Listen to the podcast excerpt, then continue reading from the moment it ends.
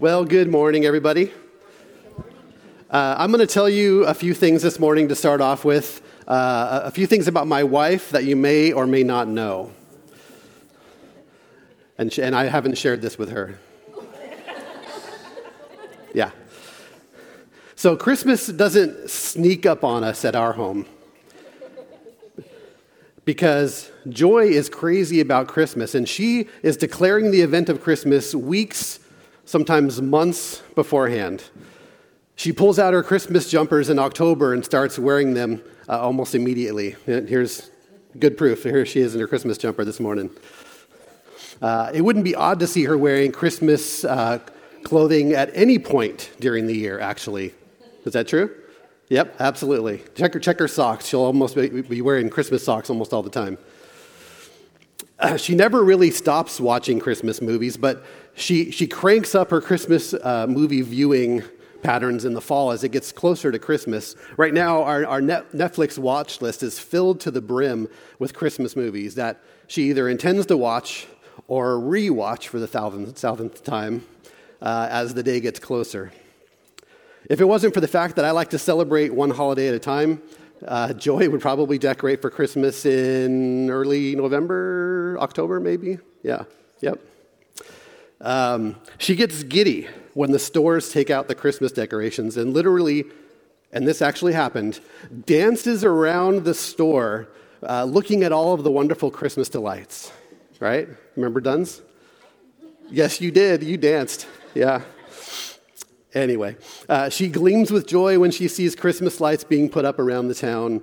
Uh, she bakes desserts for all our neighbors, puts them in Christmas tins, and she can't wait to give them out. She collects nativity sets and has a dozen or more that she decorates our home with every year. When radio stations start playing Christmas songs, you can bet that our Alexa device is on and it's blaring her favorite Christmas songs. Christmas is easily her favorite holiday of the year, and she can't get enough of it. For Joy, though, it's not about all the lights, the gifts, the food, and the festivities. It's about Jesus. Christmas is her favorite holiday because Jesus is her favorite. Like Christmas, she can't get enough of Jesus either. At our house, Joy is a lot like John the Baptist, declaring uh, the coming of Jesus. There's no missing that we need to prepare our hearts and make way for the birth of Jesus at our house. I love you. So, I have the privilege to uh, preach on the first week of Advent, and I'm excited to kick us off into the Advent season. Uh, now, I want to make something clear Advent isn't Christmas, Advent is about getting ready for Christmas. Advent is a Latin word, adventus, uh, which means coming or arrival. And our reflection as Christians during these four weeks of Advent is to prepare our hearts for the arrival of Jesus. In the quiet anticipation of Christmas, Advent is a profound time for spiritual reflection and preparation as we await the coming of our Messiah. 2,000 years ago, God incarnate stooped low, as Jason likes to say, to put on humanity and to die as a sacrifice for our sins. And someday, Jesus will come again, and Advent is a great opportunity to clean house spiritually as we prepare for the imminent second coming of Jesus, when he will judge the living and the dead, and put everything right. One of my favorite songs that we sing during Advent is O Come, O Come, Emmanuel. It's not a Christmas song, it's an Advent song. The song drips with anticipation.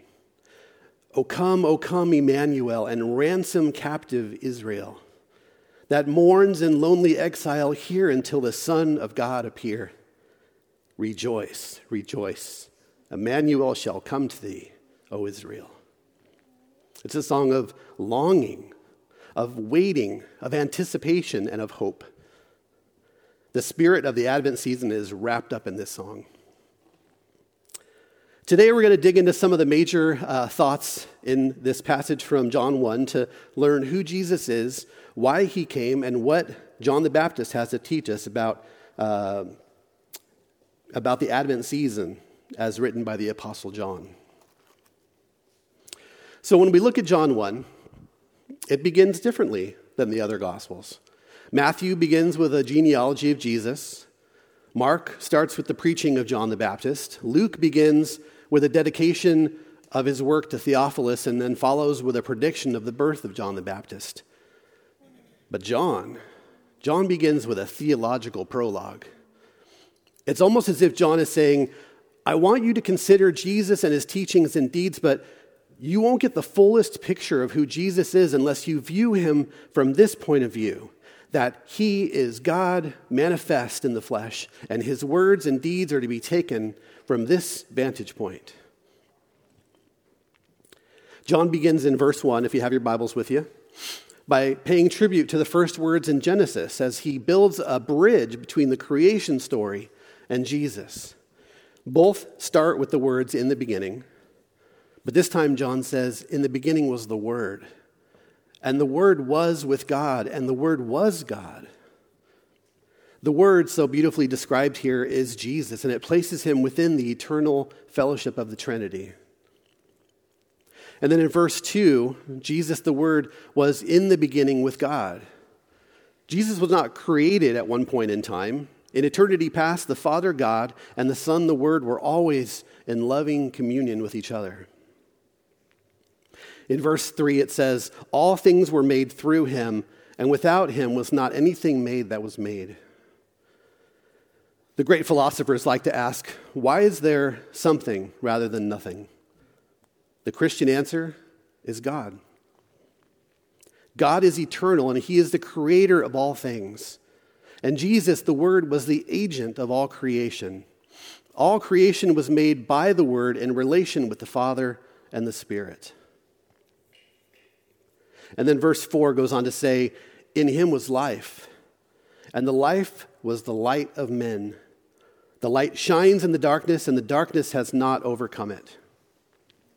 Going back to his Genesis imagery, John paints a picture of Jesus as the light and the life. Life is man's most important asset, right? To lose life is a tragedy. John affirms here that in the ultimate sense, life is in Christ. Man's physical and spiritual life comes from Jesus. Light is often used in the Bible as an emblem of God whereas darkness is often used as an expression for death, ignorance, sin, and separation from God. In Isaiah 9 2, the prophet described the coming of salvation as the people living in darkness seeing a great light. The nature of light is to shine and dispel the darkness. Darkness is physically unable to overpower light. Light invades the dominion of darkness. I remember once being uh, on a Boy Scout campout uh, where we were exploring a deep cave in the California desert. And without the, the torches, or flashlights as we called them, uh, in our hands, uh, we would have been lost. And at one point, when we were in the deepest recesses of the cave, our scout leaders told us to turn all of our torches off. And we sat in deep and debilitating darkness. You could see nothing, not even the hand in front of your face. It was almost oppressive. When Jesus came into the world, the light of the world invaded that oppressive darkness. When Jesus, um, I'm sorry, one, one of the original verses of O Come, O Come Emmanuel, which we'll sing uh, after this sermon, is O come, O bright and morning star, and bring us comfort from afar. Dispel the shadows of the night and turn our darkness into light. This is the hope of Jesus coming into the world because in doing so, he brings the light of life into our world of darkness, death, sin, and separation from God. Now let's skip ahead to verse 9. Jesus, the true light, which gives light to everyone, was coming into the world. Jesus, described here as the true light, shines on each person either in salvation or in illuminating them with regard to their sin and coming judgment. In verse 10, it says that uh, he was in the world, and the world was made through him, but the world did not know him. Even though the world was made through him, they did not know him because the world is in disobedience to God and under the rulership of Satan. The failure to recognize him was not because God was somehow hidden, but because mankind was blind and ignorant due to their sin. And then, in perhaps one of the saddest verses in the Bible, in verse 11, it says, He came to his own, and his own people did not receive him. Jesus appeared among his own people, the nation of Israel, but they as a whole rejected him. They refused to accept him as the revelation sent by the Father, the true Messiah, and they refused to obey his commands. But in verse 12, we learn that this unbelief was not universal. There were some who received the word, and now John focuses on these people. It says, But to all who did receive him, who believed in his name, he gave the right to become children of God, who were born not of blood, nor of the will of the flesh, nor of the will of man, but of God. People are not naturally children of God, we, we, uh, but we have the right to become his children by receiving the gift of new birth given by God. This uh, verse spells out clearly for us how we can become children of God. It's, it's not by good works, it's not by church membership, it's not by doing one's best, but by receiving Him and believing in His name. When John spells out the ways that we are not born again, he is uh, making it clear to us that it is all God and not of man. First John says, not of blood. This means that you don't become Christians by having Christian parents. Salvation is not passed down from parent to the child. This is why Joy and I have always emphasized to our sons that they need to make their faith their own. No one can ride someone else's coattails into heaven.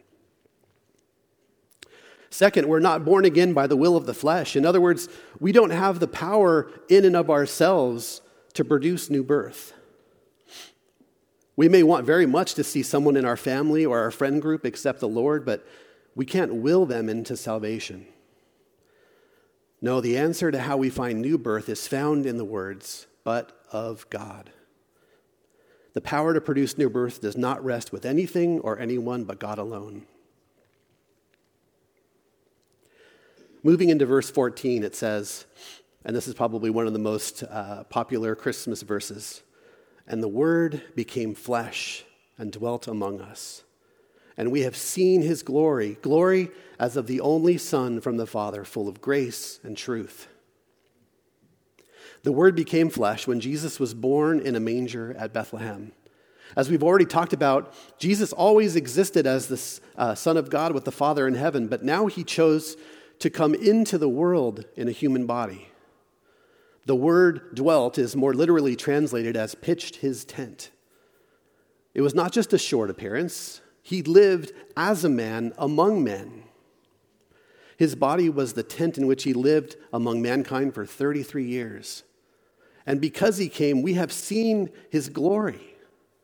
Not a, a, visible glory, as was shown to Peter, James, and John on the Mount of Transfiguration, but the moral glory of a life perfectly lived on earth and he was full of grace and truth. On the one hand, he was full of undeserved kindness for others.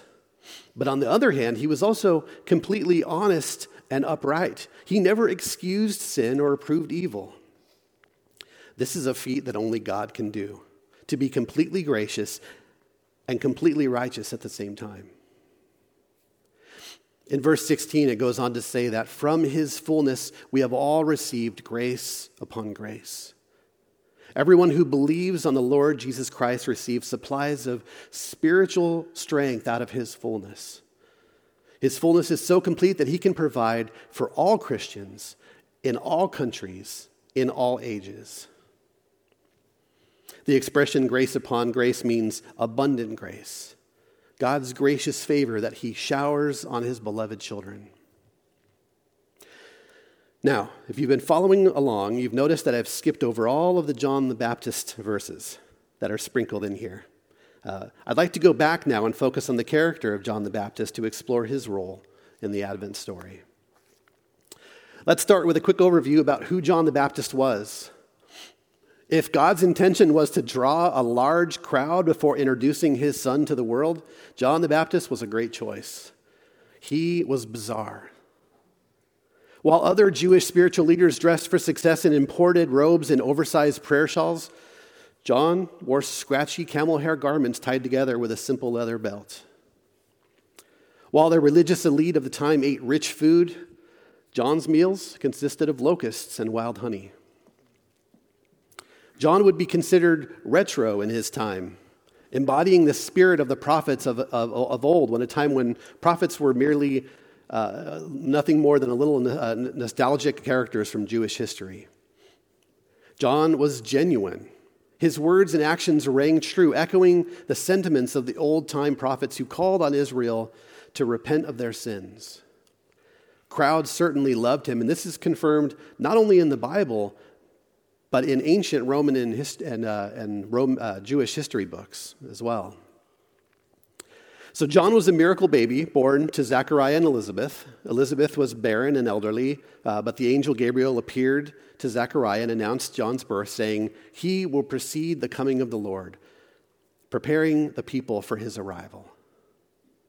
Elizabeth and Mary were related. The Bible doesn't say specifically how, but uh, six months after the announcement of John's birth, the angel Gabriel announced to Mary that she would give birth to Jesus. Then Mary, newly pregnant with Jesus, uh, paid a visit to Elizabeth, and John the Baptist in utero jumps for joy inside Elizabeth's womb. John would grow up to be a monk like prophet living in the wilderness. Why he chooses this lifestyle as opposed to following his father's path into the priesthood is a mystery. John was indeed a unique character, but he definitely fulfilled his calling to be a witness to the coming of the Lord. So let's go back and let's pick up John's story starting in verse 6. There was a man sent from God whose name was John. He came as a witness to bear witness about the light, that all might believe through him. He was not the light, but he came to bear witness about the light. John the Baptist's mission was to announce the coming of Christ and to tell people to get ready to receive him. He came to testify to the fact that Jesus truly was the light of the world, so that all people might put their trust in him. He came not to draw attention to himself, but to point people to Jesus. Moving ahead to verse 15, it says, John bore witness about him and cried out, this was he of whom I said, He who comes after me ranks before me, because he was before me. John the Baptist was born about six months earlier, but he makes it clear that even though Jesus came after him both in birth and in ministry, Jesus was God eternal who existed before him. Because of this, Jesus was number one, not John. Then, to reiterate this point even further, there's an interesting dialogue between John the Baptist and the priests and Levites from Jerusalem, recorded here in verses 19 through 27. We'll kind of go through this as well. When, when the news spread that John was telling the nation to repent uh, because the Messiah was coming, the Jews sent a contingent of priests and Levites to find out who this man was. John knew what they were getting at right away, and he said pointedly, I am not the Christ. John was a faithful witness who never pointed to himself, but only pointed to Jesus. Because the Jews believed that Elijah would return to, uh, to the earth prior to the coming of Christ, they logically deduced that maybe John was Elijah. But John assured them that he was not. Then they asked him if John was the prophet. In Deuteronomy uh, 18:15, Moses had said, "The Lord your God will raise up for you a prophet like me from among you, from your brothers." It is to him you shall listen. The Jews remembered this prediction and wondered if this could be John. But again, John says no. The committee obviously would be embarrassed to go back home without a definite answer, so they asked John for a final statement about who he was. In answer to, the query, to their query, John quoted from Isaiah 40, verse 3, stating that he was the voice of one crying out in the wilderness Make straight the way of the Lord. In other words, John says that he was the forerunner who was predicted. John was the voice, and Israel was the wilderness. Wilderness was a common expression for barren and lifeless deserts that surrounded the area of Israel. Because of their sin and departure from God, the people of Israel were dry and lifeless like a desert. John's message to them was make straight the way of the Lord. In other words, hey, the Messiah is coming. Remove everything from your life that would hinder you from receiving him. Repent of your sins so that he can come and reign over you as the King of Israel. The group then asked John, Why is he baptizing if he's not the Christ, or Elijah, or the prophet? And John answers, that, uh, answers them by saying that he baptizes with water. He didn't want anyone to think he was important. His task was simply to prepare people for Christ. When one of his audience repented of their sins, he, he baptized them in water as an outward symbol of their inward change. He finishes his answer to the religious elite by saying that among you stands one you do not know, even he who comes after me, the strap of whose sandal I am not worthy to untie. Here, John the Baptist clearly refers to Jesus. The Pharisees did not recognize him as a long awaited Messiah. In fact, uh, in effect, John was saying to them, Do not think of me as a great man. The one you should be paying attention to is the Lord Jesus Christ. He's the one who's worthy. It was the duty of a slave or a servant to untie the sandals of their master, but John says that he's not even worthy to perform such a task on Jesus. So, how do we tie all this together? How do we, uh, what can we learn from these verses and apply to our lives uh, from the scripture that we've read through today? First, in this Advent season, I want to challenge you to consider areas of your lives where you need the light of Christ to dispel the darkness. Perhaps sin, doubt, fear, lack of faith, unforgiveness, worry, or negativity that I want you to ask God in prayer to identify those specific areas in your life where Christ's light needs to shine. And then, with God's help, I want to encourage you to invite Jesus into those areas for transformation. Second, I want you to heed the call of John the Baptist as he urges you to prepare the way for the Lord. I want to challenge you to examine your life and identify areas where you can actively prepare for Christ's presence. Whether that be repenting of a known sin in your life, making room for Him in your hearts by removing idols that maybe have taken the place of Christ, or being intentional in your spiritual disciplines. William Barclay, the Scottish theologian, once said, The best way to prepare for the coming of Christ is never to forget the presence of Christ. I'm going to say that one again because I just love that quote. The best way to prepare for the coming of Christ is never to forget the presence of Christ. Third, Advent is a time for receiving Jesus. I want to encourage you to reflect on your own openness to receiving Christ into your life. If you're here this morning and you don't know Jesus as your Savior, I want to admonish you to accept Him. The Bible says that we're all sinners in need of a Savior. Jesus paid a terrible, terrible price for your salvation by dying on the cross for your sins. That's why he came, to save us. 1 Timothy 1:15 says that Jesus Christ came into the world to save sinners. So if you know this morning that you're a sinner who is in need of a savior, please find myself, Jason, or any of the elders after the service, and we would all be happy to talk with you and pray with you. The image of John the Baptist, dressed in camel hair and eating locusts, preaching the message of repentance and, and authentic sorrow for sins, provides a stark contrast to the marketing images flooding us of jolly Santas and piles of presents and delicious foods. I can understand why marketers find Santa and reindeer more appealing for sales than uh, a prophet from the desert speaking about sin. And, uh, but the ever present advertising easily obscures the serious spiritual work that we are meant to do. People feel increasing pressure to prepare for Christmas by finding the perfect gift within the time constraints of frantic schedules and limited budgets. Nevertheless, the gospel writers remind us that preparation for Christmas is ultimately preparation for the incarnation of, of God, our Savior. He brings the gift of heaven, but we must prepare ourselves to receive that gift through repentance. In the midst of holiday parties and, and hectic schedules, spiritual disciplines, self examination, and remorse for sins is harder to carve time for. And yet, these are the most important. In the book Advent, Let Every Heart Prepare Him Room, Carrie Vandervine says this The message of Advent doesn't fit neatly into a soundbite or vignette. It's too complex, too deep to compete with glitter and noise. And it's a hard sell in a culture that would rather skip straight to the big finish.